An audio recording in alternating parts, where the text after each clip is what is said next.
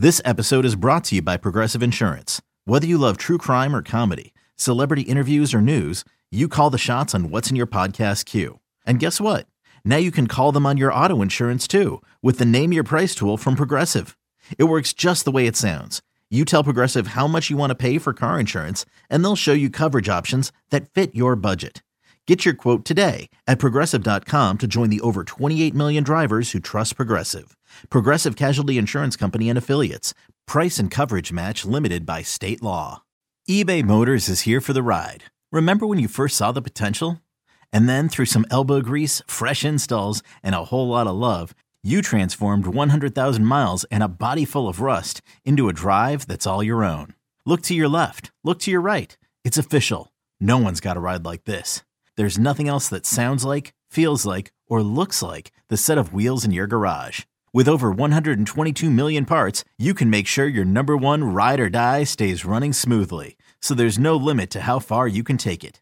Brake kits, turbochargers, engines, exhaust kits, roof racks, LED headlights, bumpers, whatever your baby needs, eBay Motors has it. And with eBay Guaranteed Fit, it's guaranteed to fit your ride the first time, every time, or your money back. Plus, at these prices, well, you're burning rubber, not cash. Keep your ride or die alive at ebaymotors.com. Eligible items only. Exclusions apply. Take Command podcast from Audacy Sports. All right, I've swapped out my Paulsons. Logan back with us uh, as usual. Uh, Grant, again, appreciate him coming on. And b- by the way, in between recording with Grant and Logan here, the story from John Keim broke that there is a potential or there was a land buy uh, of some sort by the commanders down in Dumfries, uh, south of DC, obviously, uh, which feels like halfway to Richmond, but that's only in drive time. Yeah. The distances are not quite. The, it's like 23 miles south of DC, but 80 miles north of Richmond, and it takes the same amount of time to drive. Um, but because that just broke and because that's still kind of developing and because we already have a bunch of stuff to talk about in today's pod we'll talk about that story on thursday. So we are going to talk about it this week. It will just be on thursday. And who knows? Maybe we'll get Keim on. Uh, that's been a plan Yeah. a plan of ours and uh, we kind of were thinking around otas so i know. Always good to try to speculate your guests on the air logan but uh, you know Well, it'd be good because it's kind of hitting all these stones, Yeah, right? It's so- hitting the so- stadium buy, and then maybe OTAs. We So will we will talk about that story for sure. We might talk about it with John. If not, we will definitely have Yeah. John on soon. So that's Yeah. the that's the plan. But sticking with the plan that we had today, we're we're sticking to our game plan. Uh, we thought it was good. we learned how to game plan from Jay uh, last week, and now we're now we're going to use it. Uh, we're going to talk about running backs. You did a lot of tape study this weekend uh, for some stuff, not only for this pod but for the show. Uh, so people can Yep. definitely check that out. NBC Sports Washington, etc. Um, but when you first of all, again, always try to start big picture. When you break down a running back, what are some of the things? Obviously, like their physical traits, but what are some of the other things that you're trying to look for in evaluating? Is this guy good, great, average, not very Yeah. good? So yeah, I think obviously, like you said, the physical tools are something with running back that kind of jump out. Again, the physicality is another thing, right? You don't want a guy that's kind of shying away from contact. But I think maybe the most important thing is like this kind of nebulous term of feel when it comes to running backs, and um, kind of like how they set up runs, how they set up blocks. Um, and then like how they finish runs, how they can kind of manipulate defenders with their angles and stuff. And some of that's intuitive, some of that's coaching, but that's definitely something that I really, really value because that that's like in my opinion, and again this is just my opinion, but maybe the the purest trait of a running back is just kind of this this nebulous term of feel uh, in terms of how the run is supposed to hit, how you set up the blockers with your angle and positioning. And so, yeah, that's kind of something that I've really been keeping an eye on coming out of the draft, and then also uh, in this evaluation of Gibson, McKissick, and um, Robinson.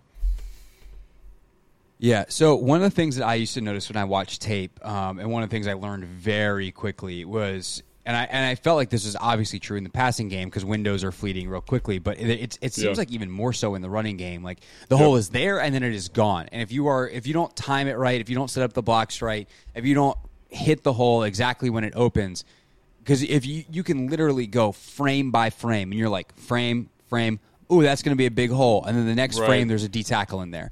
And if you're not in there when it's opening and gone by the time it closes again, like you're you're toast. You missed your window, and that that feel thing that you're talking about is so vital for an NFL running back. So, with that said, let's start our conversation. We'll just go back by back here as you evaluated them all and talk Yeah. about things that you like, things that you don't, and where they fit in this offense. It's funny because Gibson's obviously the starter. He's the number one guy. You talk about feel Right. He came in as a wide receiver out of Memphis, but he Right. seems to really have developed a lot of that feel. And uh, some of the, the negatives for him are going to obviously ball security and things that I'm sure you'll get to. But what, when you when you went back and watched Gibson, likes dislikes, where does he fit in this offense? Yeah, so obviously, I think the thing that jumps out, kind of the first thing, first and foremost with him, is obviously is his physical skill set. Right, he's a big physical dude. I mean, he's 225, probably 230 pounds. He runs a 4.3. I mean, I've said this before on the podcast, but it's very rare to find someone that big and that fast with that kind of home run style. He has a physical running style for a guy that's a converted wide receiver, and so I think all those things you just you love that about him, right? I think the thing that really um, kind of jumps out as a negative, even even though he is getting better at it, is his just feel for runs, right? He kind of has this desire always to to bounce to space, right? He always wants to kind of bounce around the tackle's block on the edge because he is fast, he is big, he can get there. But like you were talking about, so let's see if we can do this. And I'm probably gonna need your help here, Craig. But like you know, the tackle is blocking out on a defensive end. Like mm-hmm. if you're going to the left side, he's gonna kind of kick the defensive end out. So we're running we're running a wide a wide zone or a toss or something that's a wide run to the left. Your your left tackle's out as a lead blocker, trying to kick that defensive out. Basically, if his job is mission accomplished, he actually runs him all the way to the sideline. Correct. out of the way. And, and so obviously, like the back is, is responsible for keeping the defensive end with his hat outside or towards the sideline. So he's going to attack the tackle's outside shoulder and kind of keep that position, right? And then you've got to know if there's a three technique, which is someone over the guard, that that next gap, that B gap, the gap inside the tackle is going to be closed, and you're probably anticipating cutting it all the way back to the A gap because the nose is going to be on the other side of the center. So like front side A is where that run is going to hit, but you have to sell it to the tackle and then kind of cut it back. He Gibson does not have a good feel for that kind of stuff, right? And as the year went on, like you watched the Giants game and I saw runs that would make Kyle Shanahan blush. They were so perfect in terms of angle, anticipating the cutback and knowing when it's going to happen. But early in the year, like Green Bay comes to mind, like he's just kind of running into the backs of the offensive linemen and he's not doing enough to kind of with his angle and his positioning, set up the blocks, bring the second level to the offensive line because like this is something that you learn in the NFL. It's not always the offensive lineman's fault. Like those safeties, those linebackers, those defensive linemen are so athletic. The back needs to help you. And like when you watch like uh you know Green Bay's offense, when you watch San Francisco's offense, even when you watch LA's offense, right, and hopefully Minnesota now, and even last year Minnesota because they ran a lot outside zone, the back is so good at bringing the defenders to the blocker and then cutting off, right? So oftentimes you'll see Gibson maybe cut a little bit early or he'll cut a little bit late and ends up running into the guy or cutting and then the, the linebacker can see it and then make the tackle. I will say, like I said, in the in the New York game specifically, you saw an evolution and then against Tampa Bay you saw a really nice evolution of that skill set. So I'm excited to see him this year. You know, I think he grew a little bit in that capacity, and obviously they coached him more, and obviously they kind of were leaning a little bit more outside zone. It felt like in the games where he did well, and that kind of lends itself to that returner kind of mentality. But again, there is a little bit of prep that goes into making sure you know you can kind of anticipate that cut as opposed to just straight react to it. And you know a little bit about that. Yeah, no, definitely. And and I think that to to really simplify it down, right?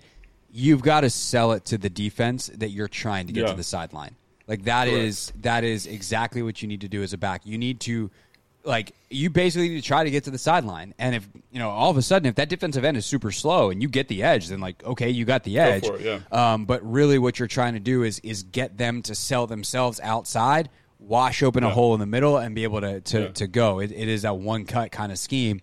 Um, And, I think a lot of times, yeah. like to elaborate on that point, is like when you see Gibson get to the sideline, I think a lot of fans say, "Oh, like look at his speed." But if he has to bubble or lose ground to Mm-hmm. get there, that means he missed a cut on the inside. And I think that's something you see a lot from him. Again, like that makes sense. He's a he's a returner. He's a space player. He's trying to find space. And when you're running, it looks like there's all this green grass out there. But NFL defenses are too fast for that, right? So you have to learn how to kind of go one gap at a, a, time. You know, C gap, B gap, A gap, A gap, B gap, C gap, and sometimes you're cutting all the way back to the backside C. And he just he's growing in that capacity, and if he can figure that out, he he could be the best running back in the NFL. Now that's a big leap from where he's at right, right now in terms of vision and anticipation and understanding. But I, in terms of physical skill set, very similar to Jamin a little bit in this way, right? Like extremely high upside. Like when you watch me, like man, there's only a handful of guys on earth that can do this. And again, his production's better than Jamin, obviously, but right that's the kind of that's the issue right now is his intuition at the position is not quite there yet right and i mean i got to watch adrian peterson do that in his couple of years here yeah. and like there's nobody better at, at understanding that tempo and that patience of just like when to when to put your foot in the ground and go and he just would yeah. would ride it out ride it out ride it out and then get upfield and be gone and i mean obviously you're talking about him in his prime in minnesota you did that to the tune of 2,000 yards. But even when he was here, yeah. like that's how he was still a thousand yard back. He just understood uh, how to read it. And, and, you know, getting to watch film at times with, with Clinton Portis, it, I, I would pick Clinton's brain on kind of what he saw, yeah. what's he looking at, and it's the ability to just like you said, like they're literally saying, "Can I get that hat on the outside? Can I get the helmet of the player that I'm trying to read on the right side of the tackle?" Uh, yeah. or the guard or the center that I, this is my lead blocker who is my read for this particular play like that is right. how you make those decisions and it's you know, good defensive linemen know that too. By the way, and they'll they'll wrong hat. They, will know that yeah. they'll leverage it on one side and stick their helmet on the other. So it, it becomes like this very intricate game, uh, which looks like on TV just a pile of bodies running into each other. But like there is a lot that goes into that position from an, uh, a read and react intellect standpoint. Yeah, and it happens in the blink of an eye. And obviously, right. there's some run there. There's some com- schematic stuff I think that they could improve to help him out. Like mm. I feel like he does better with straight outside zone as opposed to a lot of tight zone where it's very it's those like you talk about how fast those decisions happen. Like with the tight zone stuff, it's even quicker. You know, yeah. gap seam scope, it's even quicker. So uh, you know, I'd like to see them kind of maybe lean into that more. I, I talked to a couple coaches around the building, and they were like, you know, we're going to try and get to more of that. We feel like you know, with Bates's skill set at tight end, that we could maybe get there with Cosmi's speed on the edge. Leno's a veteran, you know what I mean? And those pieces weren't necessarily kind of established last year, so maybe that happens and maybe they feel really good about it. But you know, I think even at guard, right, with Saahdiq Charles and Wes Schweitzer, and obviously those guys are rotational pieces now, but those guys are classic outside zone guards. So it'd be cool to see if they could get something like that going. Yeah, and outside zone's a pretty easy one to, to pull your play action game off of too. So yeah, um, right. that's that that marries well with a, a, West Coast passing game. Uh, and some of the stuff that goes in there. Uh, all right, so that's that's Gibson and a lot of the yep. fundamentals of the position. McKissic yeah. obviously becomes an incredible, versatile weapon. What do right. you see from him? Because I feel like he's someone who does more than like as much as he does, he actually does more than people realize. Yeah, so I think when, when you're watching McKissick, and again, like his season was cut short last year, so there wasn't like this great sample size. But one of the things I think, if I was going to kind of articulate Gibson in like a sentence, it would be like he is the modern running back. And what I mean by that is he's a tremendous receiver, right? Running backs now, like I think if you look at Tom Brady in New England, right, when he had White and some of these other guys, Amendola, no, not Amendola, who's the running back? The anyway, white uh, dude who played in San Rex Diego Burkhead. for a little bit. Rex Burkhead, there was another guy too, but like those kind of shifty pass catching oh, backs. Oh, I know who you're talking and, about. Uh, Danny Whitehead. Danny Whitehead, thank you. Like those guys are a very unique skill set because they can win on third down and they can beat a beat a linebacker in a one-on-one situation. So I think McKissick gives you that. I think Gibson, everyone thinks of him as like this converted wide receiver. He's not quite twitched up the same way as McKissick. Like McKissick can run the choice, and we talked about with Jay how important running that choice route is on third down, and you saw McKissick win on that route a couple times last year. Again, that out and up versus the New York Giants week two, you know, like only a handful of running backs can get that done at a high level, and he did that. And so his route running ability, his ability to win in space, like there was a smoke route that he caught, which is like a one step and mm-hmm. stop mm-hmm. that he caught against Tampa Bay, where he makes a quarter miss and runs for uh, 12 yards, and then they're short. But then he's able to convert the ne- the very next down on a choice route. You know what I'm saying? Like having a guy who can win in space, really twitched up, not a bad runner. Uh, you know, I think he got better as the year went on. Like there was times early in the year where he was having a hard time keeping his balance. I think he got out of that as the year went on and, and kind of found his footing a little bit. But I think what he really excels and what he really brings to the offense is just it gives you a tell. Like you know, I think uh, Jay talked about this on the podcast also, like mm-hmm. how offenses are looking for uh, tells, defensive tells, right? So when I line up with Logan Thomas and uh, McKissic to the right side of the formation, and I get uh, two corners over them, I know that it's not necessarily like man to man coverage. And it, I'm giving the quarterback information and intel. And if they match up with linebackers and safeties, I understand that, hey, it's man to man coverage. What which side do I want to work versus man, or can I even check to a better man beater, which is a lot of times what you're trying to do, and why, why you bring in a guy like Carson Wentz, a guy with a ton of experience. So I think that's why he is so tremendously valuable. And, you know, a lot of people think of him as a third down back, but you know, as a guy who likes NFL offenses and is looking around the league, like that is a piece that becomes very, very, very valuable, you know, in terms of finding mismatches, helping dictate coverages, and then like it's like kind of like we talked about with the receivers and like Curtis Samuel, he just makes it harder for defenses to match up with the correct personnel, and that's why I think he's so tremendously valuable. Right when you can when you can have a running back on the field and then line up in four or five wide. Or yeah. have you know in, in Samuel's case, line up with no running or break the huddle with no running backs and then run the ball um, right. out of a traditional set. Like the defense is just not going to be prepared for that from a personnel standpoint. Nevertheless, from an execution standpoint, right. um, I. I, I did not go back and watch like you did, obviously over this mm-hmm. weekend, but I, I have memories of last year of McKissick doing some actual good running inside yeah. And that's when I was yeah. referencing earlier, um, saying like I feel like he does actually more than people realize. Everyone's like, oh, he's in the game. He's a great pass catcher, yeah. and occasionally he'll run it and whatever. But I feel like he got he had some good inside carries last year, which is a huge thing because often when he's in the game, defenses are expecting to get spread out. They have that smaller personnel in. In fact, they probably from a spatial standpoint are spread out a little bit. And so if you can run it in between the tackles as that third down back, like that's something that's really really valuable.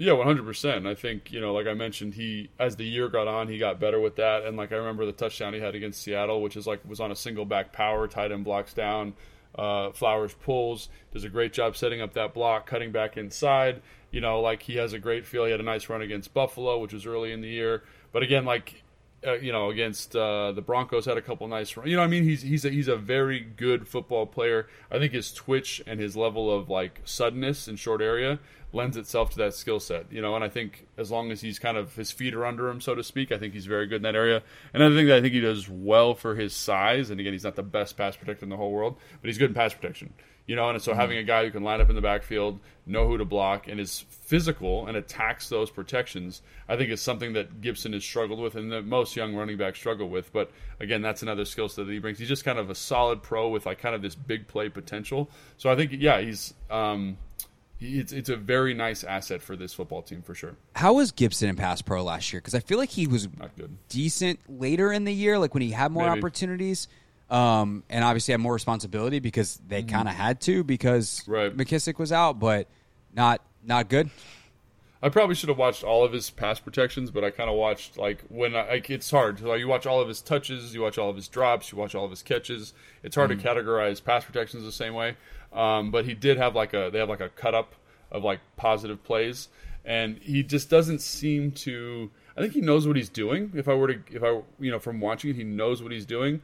He just sometimes doesn't have like the the mindset, you know, and like not everyone has the mindset in pass protection. Like it's it's a very um, it's a very physical process. Like if you've ever been to a mini camp, uh, mini camp or a training camp, excuse me, oh, and yeah. they do like one on one pass rush, like mm-hmm. it is a violent deal, and you got to kind of come with that mindset. And I think, if anything, like, you know, from people who convert from receiver to tight end, receiver to fullback, receiver to running back, whatever it is, like the physicality is just a different thing in there, right? And so I think that's something like, in addition to that feel for the position, like adjusting to the physicality. Obviously, he's a tremendously physical runner, but that's it's just harder in, in, a pass protection setting. Like I remember, I was pretty physical in line, but like I had to learn how to be a physical pass protector from off the ball because there was a couple of protections where you had to be like in the backfield.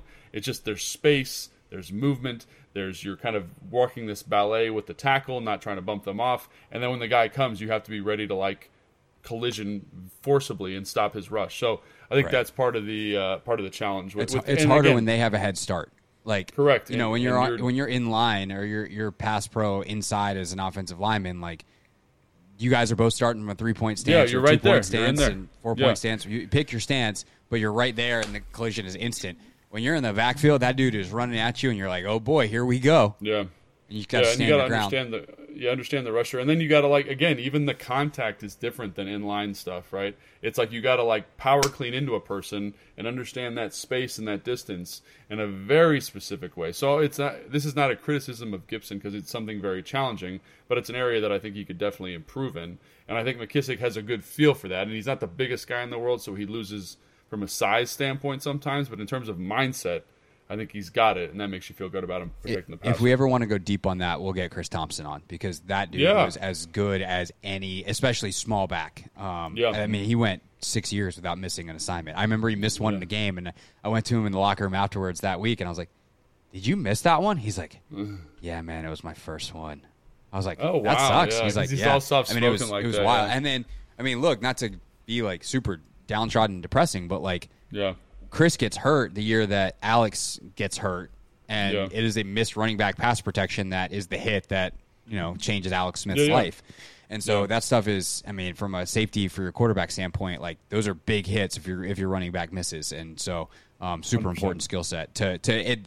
I mean, look, if you're not great at it, but you get something, at least you prevent the big one. But if you completely miss and you don't know what you're doing, like that's obviously a big deal. Um. Okay, uh, last but not least, let's talk about the rookie, Brian Yeah, Robinson Jr. Yeah, so uh, you know we had to like rank positions, and I had the running backs in my top three positions to kind of keep an eye on. And a big part of it, it's because he's here. You know, Robinson's here, and that just again, he was one of my favorite backs in terms of fit for the Commanders in the draft process. And a big reason why is he's just he's a runner. He's a pure runner. Like all those kind of intangible, weird, flaky qualities we talked about, like feel and all the you know like how to make a guy you know miss and short all that kind of stuff like he excels at that stuff. Now he's not you know the best athlete in the entire world. He's not um, you know he doesn't catch the ball great out of the backfield but as a runner like he was one of the funnest guys to watch. Like the first guy never tackles. I mean it's not like he's bowling guys over like a truck. Like he'll he'll set a guy up with a good angle. He knows how to put his foot down hard in the ground make a cut. And i just think he's going to add a ton of value because a lot of those kind of misses that mckissick and gibson have you know, as runners, um, he's not going to have. He's going to hit those out of the park, right? He's just got a great feel for kind of right. They call it riding the wave. Like as the O line is pushing past, right? Kind of knowing where that soft spot is and cramming in. So instead of where you get that Gibson kind of running into the back of the offensive line, he knows kind of like, no, that's not where the crease is. It's one more gap back, and I can fit in here in a nice way. And again, that's awesome. And then he's also a very physical. He's a big man. I met him today in the uh, in the in the in the lobby of the the facility today. He's a big dude and he runs like a big man. You know, he's got a physical, violent running style to him. But it's not like again, it's not like he's all that's he's not like a one trick pony, right? He's got enough foot speed, enough short area quickness where he can kind of set you up with a good angle, cut inside, set up an arm tackle, make a guy. It's it's fun to watch him run. It's fun to watch his process. And you know, I know he went to Alabama, and a lot of people say he's played by the best offensive line in the country. But he makes a lot out of even dirty runs. You know, runs where there's guys in the backfield because he's got such a good feel. Like I think John put some stuff up on his Instagram, which is great in the Georgia game, where you know there's a little bit of leakage inside. He knows how to press it a little bit, maybe an extra step farther. The the guy who's on the blitz steps wide. He's able to cut inside for like a three yard gain.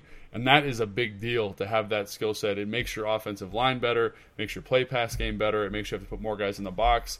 And again, I think it's a nice I think the the question becomes is like how does he fit in with Gibson? Like what does the rotation look like Right. given that he's such a natural ru- runner? and that that was going to be where I end up. Is like, all right, those are, that's that's what they all can do. Now, how do they all fit? McKissick's the easy one. He's on third down. Gibson's Right. obviously going to get the lion's share of, of snaps here. But how do you go about rotating those three guys in? And by the way, Robinson, special teams, yes, no? That's the, that's another good question about him. Is like I don't know. Like so, what's interesting is we were talking. I was talking about this with Santana today on the show. Is like you know everyone's talking about um, uh, Jahan and whether he's going to return punts. I think the guy who might end up returning punts is Gibson, right? I think because like he's going to lose a lot of carries, right? And if you watch his film, like he's his best when you get to get him the ball in space, right? Or give him kind of a direction, and he seems like a, has a skill set to be like a natural punt slash kick returner. And you know, after watching Brian Robinson and all of his film and all of his senior, like I watched so much film on that guy because I really liked watching him.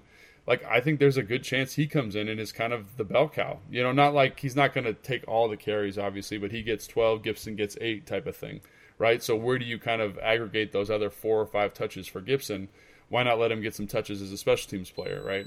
And I think that makes Gibson better because it gets him touches again in, in space and with these opportunities to use that athleticism, use that size, use that speed, and let um, and let Brian Robinson like hit a whole bunch of doubles and singles for you on first and second down. And I think that's something that uh, I would definitely keep an eye on. I'm definitely going to be keeping an eye on at OTAs throughout training camp through the preseason because like the in terms of feel, I was trying to think the the guy that might have been better than him was Bryce Hall, Breece Hall, excuse me, from Iowa State, who went in the second round to the Jets, right? And like that's the kind of intangible quality that this guy has in terms of playing the running back position. So I'm super excited for the team because I think he's going to add a ton of value. It'll just be interesting to see how that room shakes out. That would be really interesting considering how heavy Gibson's workload was last year. Yeah. This dude was getting 25, 30 touches a game. And right. so if he were to go from that to like 12 to 15 right. with only 10 carries or so a game, 8 to 10 carries with some other catches, some punt returns, etc. That'd be a really interesting turn, and but also not necessarily the worst thing. Um, we see right. how quickly running backs burn out in this league. Could that help get some longevity out of him and also maximize his use in each and every game? Okay, picture this: it's Friday afternoon when a thought hits you. I can waste another weekend doing the same old whatever, or I can conquer it. I can hop into my all new Hyundai Santa Fe and hit the road. Any road. The steeper, the better. Because my all new Santa Fe is available with HTRAC, all wheel drive, so I can hit the trail without a worry in the world. Heck, with three rows and best in class rear cargo space, I can pack the whole family in with all our gear. We've got available dual wireless charging for our phones, so we'll never lose touch with civilization, and we won't lose touch with the primordial power of Mother Earth. So which is it? Waste the weekend or do something a little more epic? And conquer it in the all-new Hyundai Santa Fe. Visit HyundaiUSA.com or call 562 for more details. Hyundai, there's joy in every journey.